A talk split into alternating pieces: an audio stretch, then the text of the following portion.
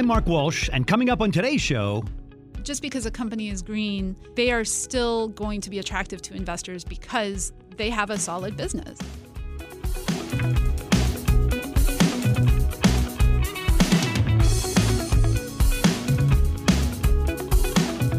Welcome to What's Working in Washington on Federal News Network and streaming as a podcast.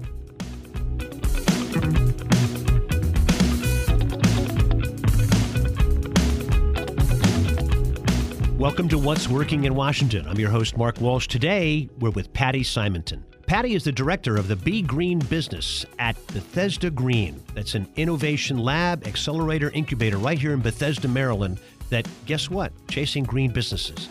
Patty and her colleagues are trying to find, fund, discover, and grow green companies in climate tech, blue tech, ag tech, you name it.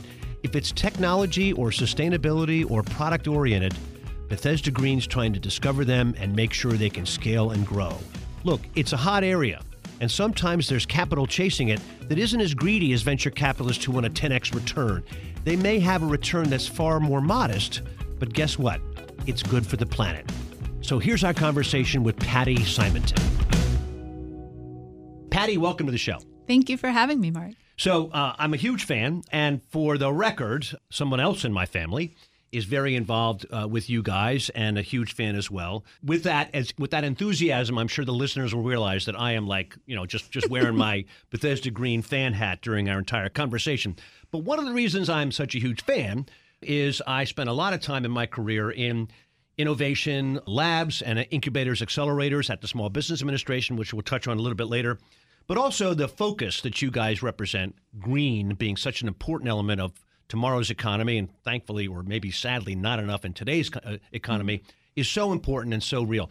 Walk me through the genesis of Bethesda Green, when you joined, and what's what are some of the programs that you're most either known for or proud of today? Bethesda Green was founded in 2008 by Seth Goldman and George Leventhal. So Seth, of course, was the founder of Honest Tea uh, here in the Bethesda area, I and of course so. now he's uh, he also is now the CEO of Eat the Change. So he's working on his second uh, large large uh, venture now. And George Leventhal, of course, at the time was one of the council members in in the area. So they created this organization really as a way to further efforts locally to promote sustainability, to educate residents, to help companies sort of move toward a sustainable economy. So for the first 10 years or so, Bethesda Green hosted a, um, a co working space and an incubator program run by uh, Bob Snyder, wonderful man. Yep. Um, he's still on our board and, and still an advisor for our team. I joined the program in 2018 after um, the organization had decided that they wanted to take the incubator in the model that it was and kind of move it into a different format. So they wanted to launch a more cohort based accelerator program. So I came in after the first cohort.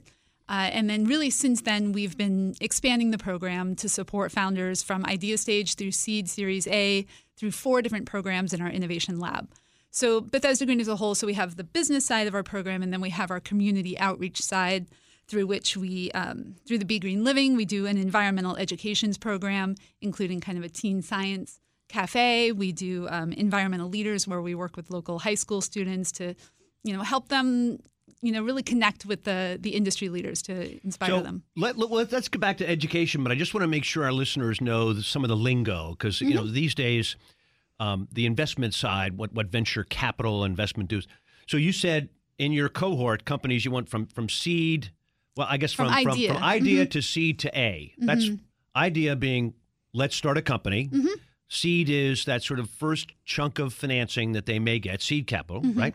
And then A is Series A. What are some of the dollar figures you're seeing applied to those those levels? So wow, I mean, I guess the the Series A we don't have the companies that are in our portfolio now are still working toward this Series A, so Got they it. haven't achieved those levels. Aspirational, yet. as they say. They are aspirational, and I, you know, I say that we go as far as Series A. We may go further should the companies that want to be part of our program you know, after they receive Series A and they start moving to Series B, stay with us. But, you know, idea stage, like you said, very early, trying to figure out. We help founders, prospective founders, shape their business. You know, we walk them through. Oftentimes, those founders are coming in. They're still raising, you know, they're raising kids. They're working other jobs. They're trying to kind of figure out how to how to launch this new business while you know leading their lives still. And then through the accelerator, some of the programs, we look for full-time empl- full-time founders who are really com- you know committed to their business and have a little bit of traction. But the seed levels, I don't know. I mean, we've got companies that are raising, you know, seven hundred and fifty thousand. We've got some that are raising one to three million dollars. We've got one that's going to be launching a ten million dollar Wow. Series A this fall. Um, so there's there's a lot, yeah, and there's Yeah. a lot of ranges of the funding. Well, I, the reason I ask is, you know, I think you and I have both been around the block on this a little bit. That sometimes seed can be far less ambitious than some of the numbers you mentioned. I mean, we see companies raising quote unquote seed rounds for a few hundred grand. But how do you how do you uh, two questions? How do you recruit companies that you want to consider to be part of the cohort? And then once they're in the cohort, like what kind of commitment does a company make? They'll meet you once a week, once a month. What what, what does that experience Sure. mean? Yeah. So I guess um, I guess I because each program has its own sort of set of Flavor. Yeah. criteria, Yeah. right? Yeah. So you know, walking through the incubator. So our idea stage companies, we really work to meet the founders where they are. Um, generally, I'll meet with them weekly for the first month or so, get them going, build up that momentum, and then it's more of a monthly cadence with them. They have access to our mentor network. They have access to our online curriculum.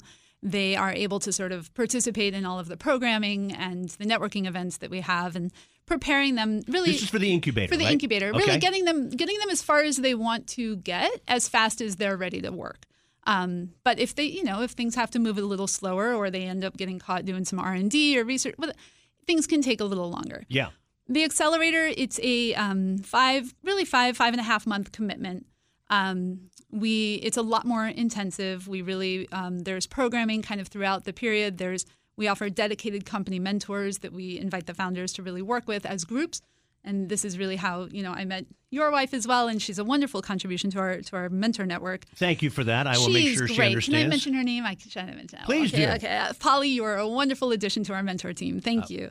Um, and so she, you know, and so she's one of really committed to working with individual companies. So we do teams of three or four mentors, and then we encourage the founders to look at them as though they are practicing communicating with investors. Right? They're sharing updates. They're trying to engage with them. Um, and by having this team of mentors, we really try to say, hey, you know, one mentor isn't going to provide everything that you need for growing your business. So here we have this team of you know mastermind groups kind of working with you to, to solve some of your problems.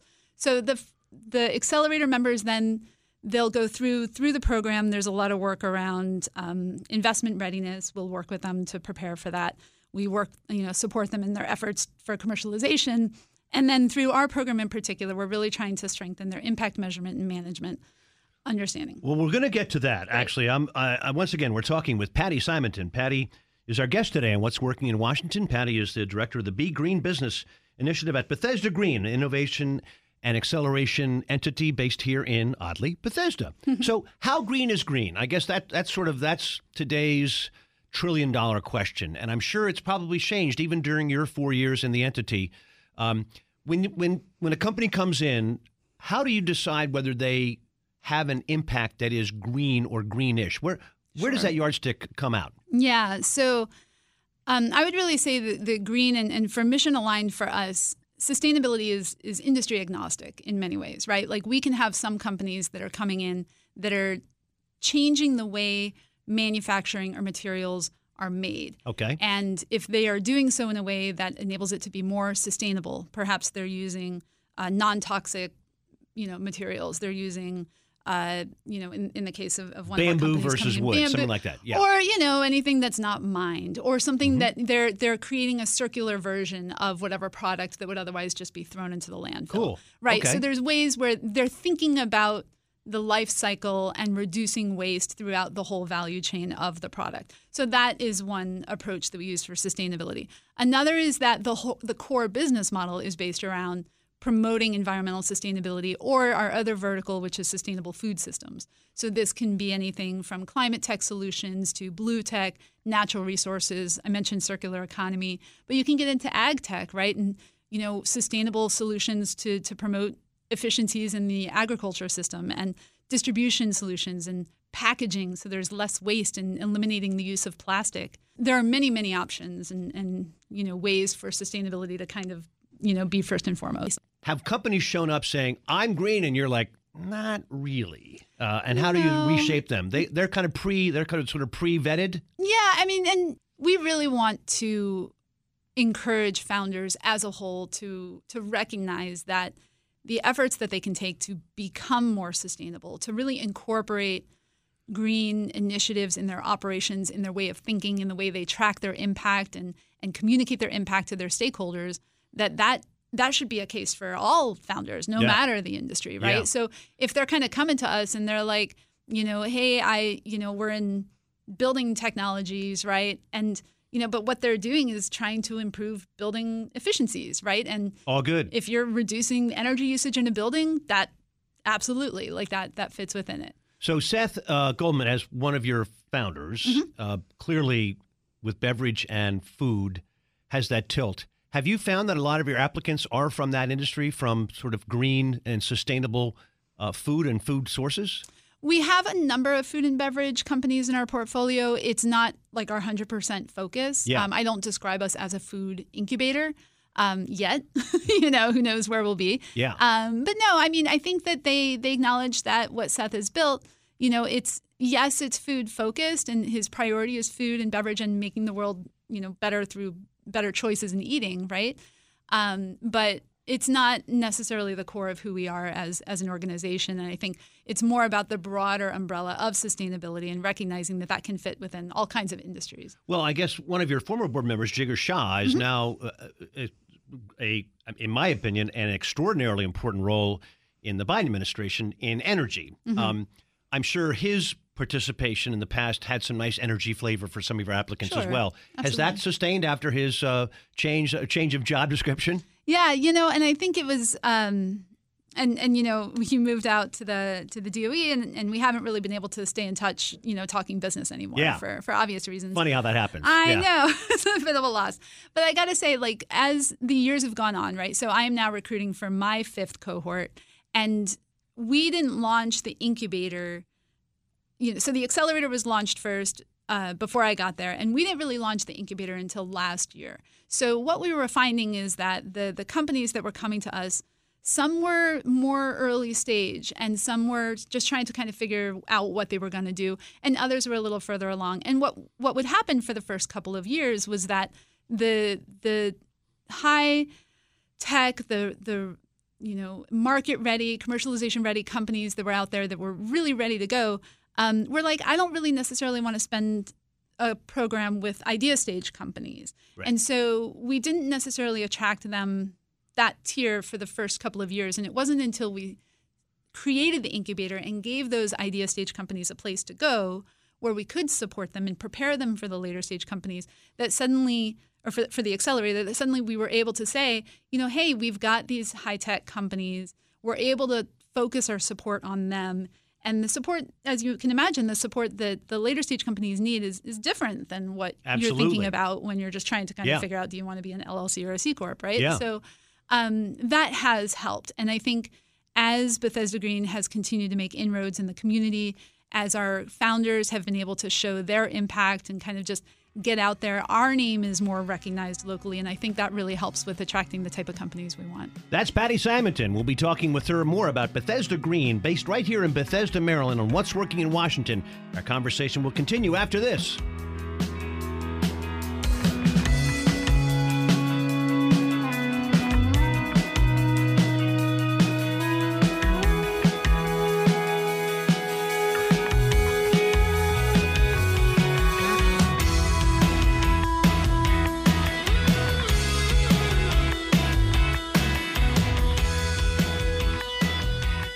Week on What's Working in Washington, we talk to power players about innovation in the federal government and how business in the region is keeping us competitive.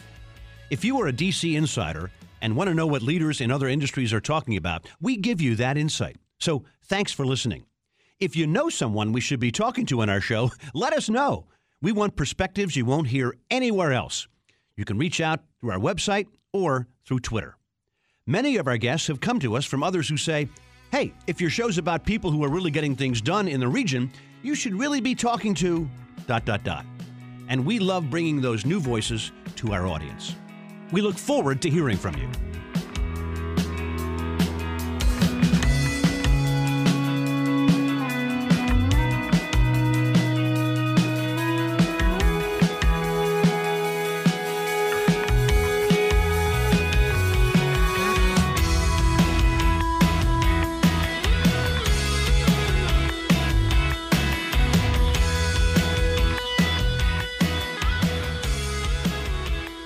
Working in Washington? We're back with Patty Simonton. I'm your host, Mark Walsh. Patty is the director of the Be Green business at Bethesda Green, an innovation hub, incubator, and accelerator based right here in Bethesda. Fabulous organization with a tremendous legacy and a great future. Access to capital. I guess as your cohort participants grow and expand and get their story tight and all that stuff, you launch them out like birds from the nest to try and raise money.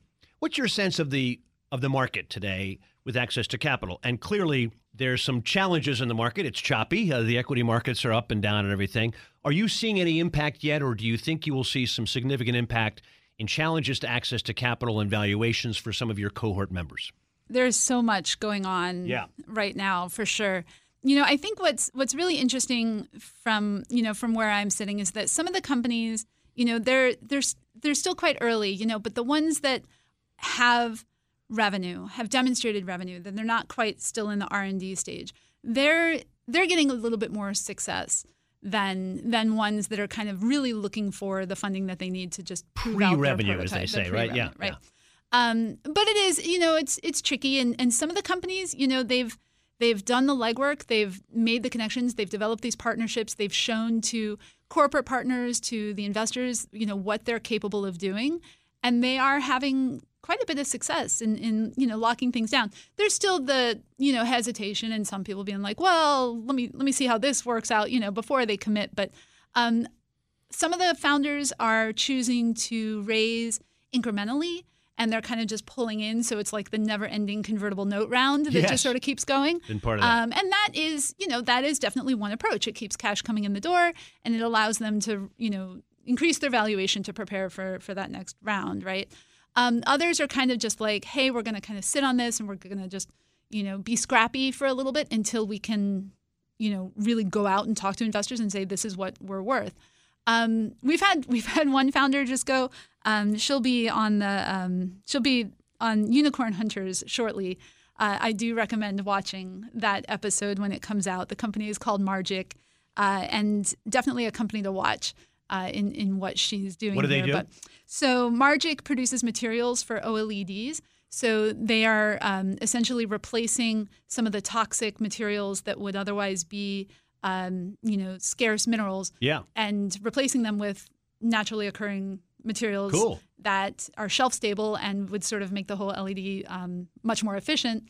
Uh, and then they're going to actually be doing lighting um, lighting swag, which is such a, such a neat thing. So you'll see the light up bottles and stuff. So that's where they're Like starting. fireflies. Yeah. Yeah. Yeah. Yeah. So there's an example. Now, what what are some other examples, and not specific Yeah, companies' please. Mm-hmm. names, but I guess sticking on funding, because I think, at least from the stuff that I'm doing every day, it seems like the eye popping valuations that were in existence for a while, Yeah. when people could raise money with, you know, a shoe shine and a handshake, Yeah. um, those days seem to be coming to a close. And maybe that's good. But some of the challenges I guess I'm hearing from you and I'm seeing is when they go out, you know, are they using convertible debt? Are they using equity? Are they seeing their valuations uh, come under duress? Or are they becoming scrappy and saying, I'm going to keep the, comp- the money I have and just spend less and hire fewer people and, and just wait to more? Uh, uh, are you seeing that compression sort of permeating your cohorts, or do you think there's still some enthusiasm because green is so important and green uh, oriented businesses are under great demand, uh, I would argue, in the marketplace? Where's your view on that? Well, I, I would want to be clear, though, that just because a company is green, they are still going to be attractive to investors because they have a solid business. Right, right. You know, they're going to make money for their investors, Right, right? right. Green doesn't mean not profitable. It doesn't mean that they're not they're not going to be a good investment. So I think it's you know I don't necessarily think that green companies are continuing to outshine others. I think that the the challenges that the companies in our portfolio and that others in this space are solving are important and timely, and they need to be addressed right? And i think that not only do they need to be addressed but there is a economic benefit to addressing it that i think people are getting better at telling those stories. So i think that the the companies in our portfolio they're all across the range right? Like some are realizing that maybe the valuation they were going for might be a little lower than they may have expected even 6 months ago Yeah. but their solution is so important and so capable of scaling rapidly that it's also kind of like why you know why wait? So right? I, th- of course, those are. It's great to hear because that you know, if, is a company scalable? Can it succeed? Obviously, that those are bedrock. But I'm just I'm interested in sort of ESG and social Mm-hmm. impact investing. Are you seeing any sort of trickle down or flavor of investors' interest in Bethesda Green or some of your cohorts around the U.S. for companies that may be, you know, not a unicorn but doing a pretty good business Yeah. that can satisfy some of the demand for ESG and social impact behavior? Or am I misdescribing? No, that? I think that I think that that's definitely happening, and and what I've really been noticing is this huge rise in in, im I mean, maybe self referred to as impact investors, but even more traditional VCs who decide that they're going to focus on things like energy or Right. um, circularity or water, you know. And so when you're when when you're sort of narrowing your tech focus, you can direct the funds to the companies that that meet those verticals, right? And so I don't think that it's there may be some groups out there. The investors that we tend to talk to are often mission aligned, Yeah. right? They, and and the a new strategy that I've really seen that I was happy to see is you know um, you know some VCs that are saying, listen, we're not looking for the 10x return in a year or two. We understand that if you're going to build lasting infrastructural changes that will require real money and real time to develop and prove and scale, that's not going to happen in 18 months. Like you can sell some software and get it out in 18 months, but you're not doing that, you know, for infrastructure. So they're looking at the 10-year timeline. They're able to communicate that to their Good. LPs and say, this is what we're we're buying into this. And they understand that it's going to be a little bit of handholding through that process. Yeah. Right? Like the unicorn may be there because the the opportunity is massive, the technology is really good, and if they can get it to market quickly and efficiently, then that that really has a lot of potential. So- Before we get to some of the great awards you are or you're you're enjoying and, and sh- appropriately should brag about, what what's your sense of um, mergers and acquisitions? A and B, the government marketplace. Are you seeing some of your cohort members having real traction with government, be it state, local, or federal, as customers, or are they still more commercially oriented, or both? I guess I would say that there are a number. I mean, our portfolio is 21 companies, right? Yeah. So I'm, I'm not pulling from hundreds here. Got it. You know, we do have a couple of companies that continue to do business with local jurisdictions, Yeah. um, either local, state level jurisdictions. Um, we've got others that more work with, you know, local organizations, um, nonprofits, uh, you know, global NGOs where they kind of develop relationships with them as well. Um, we have some that are retail, but most of our most of our portfolio members are B two B, and then trying to kind of fit. So I wouldn't say that there's a ton that sells specifically to the federal government Got at it. this time. Um, Yeah. out of our current Who portfolio. knows? Maybe in the future. Well, let's talk about awards because you have a couple to be very Yeah. proud of. One from my old uh, uh, uh, alum group, the Small Business Administration. Tell us about that. So, um, 2021, we were one of uh, 84 recipients for the Small Business, the SBA Growth Accelerator Fund competition. So, you're aware of this challenge. Yeah. we were essentially recognized for our efforts to support underrepresented founders. Yeah. And through this program, what we are really looking to do is, is strengthen our ability to provide support for founders trying to get access to federal funds like SBIR, STTR uh, programming. So we are targeting, uh, for in our case, we're targeting women STEM-based founders. Uh, and we're really looking to push, you know, and support their efforts to access resources here in the area, like the TEDCO Proposal Lab. Sure. You know, offers it. We'll build off of I-Corps and ICAP programs. We send them to University of Maryland to for their MIPS program to get R and D. Love it. And then we kind of just take a lot of what they're getting from a lot of these other resources and kind of saying, okay, let's let's get your commercialization story. I miss all these acronyms. It's It's great to hear them again. Now, what about Department of Energy? You got an award there. Yeah, yeah. So that was this year. So we are working in partnership with One Montgomery Green, uh, really here in Montgomery County, to support a project in Wheaton that we're calling the Wheaton Sustainable Innovation Zone. And through this, so the, the project was really called the Department of Energy Inclusive Energy Innovation uh, Challenge. Say that five times fast. Oh, I have to know. like I have to write it down, right? Yeah. And so the goal of this is really to um, to build and sustain an innovation ecosystem for climate and energy technologies, really furthering the Justice 40 initiative, um, you know, issued by the Biden administration. Wow. So the Justice 40 initiative is to is, is sort of the federal guideline that says 40% of all federal funds will go toward disadvantaged communities in the Right. efforts of clean energy and um, the energy technology, you know, output. So Love it. Congratulations um, on you. both of these. We're Fabulous. really excited about that. Yeah. So, Patty Simonton, it comes to that point in our conversation uh, where I ask each of our guests if they ruled the world at the macro level. Uh, what is one thing you would make start happening? What is one thing you would make you would cease happening? Amazingly, this uh, this came up on my social media feed yesterday. So I've, believe it or not, had time to think about this question, which is Good. I wasn't expecting. Um, but you know, I'm, I'm going to steal an answer that I saw on there because I really think it's awesome, and I'm going to build on it from from what I would like to see happen. I think access to energy for everyone easily, and and the guy the guy online was like essentially pulling it out of the ether, right? People can get the energy they need for free to do whatever it is they need to do with it, right? I'd like to add to that food because I think that would be pretty awesome if people don't need to fight and pay for food and they can just eat and live and do what they got to do. I think that would be fantastic. Wow, that is a incredible macro answer. One of the one of the top one of the top two or three great great macro answers, Patty. And I look that's talk about aspirational energy and food whenever you want. Love Whenever it. you want. Patty Simonton, director of the Be Green uh, business at the Bethesda Green, an incubator accelerator aimed at green businesses right here in Bethesda, Maryland. Patty, thanks for your time today. Thank you, Mark.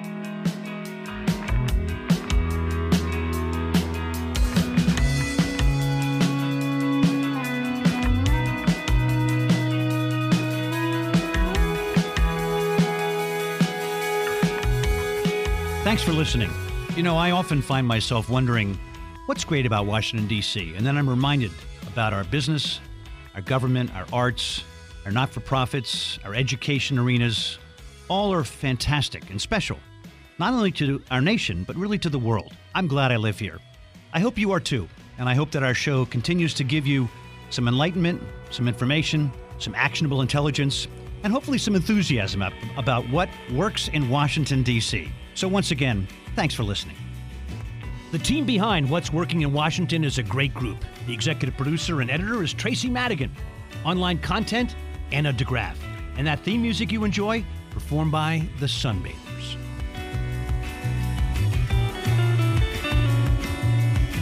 You've been listening to What's Working in Washington on Federal News Network and streaming as a podcast.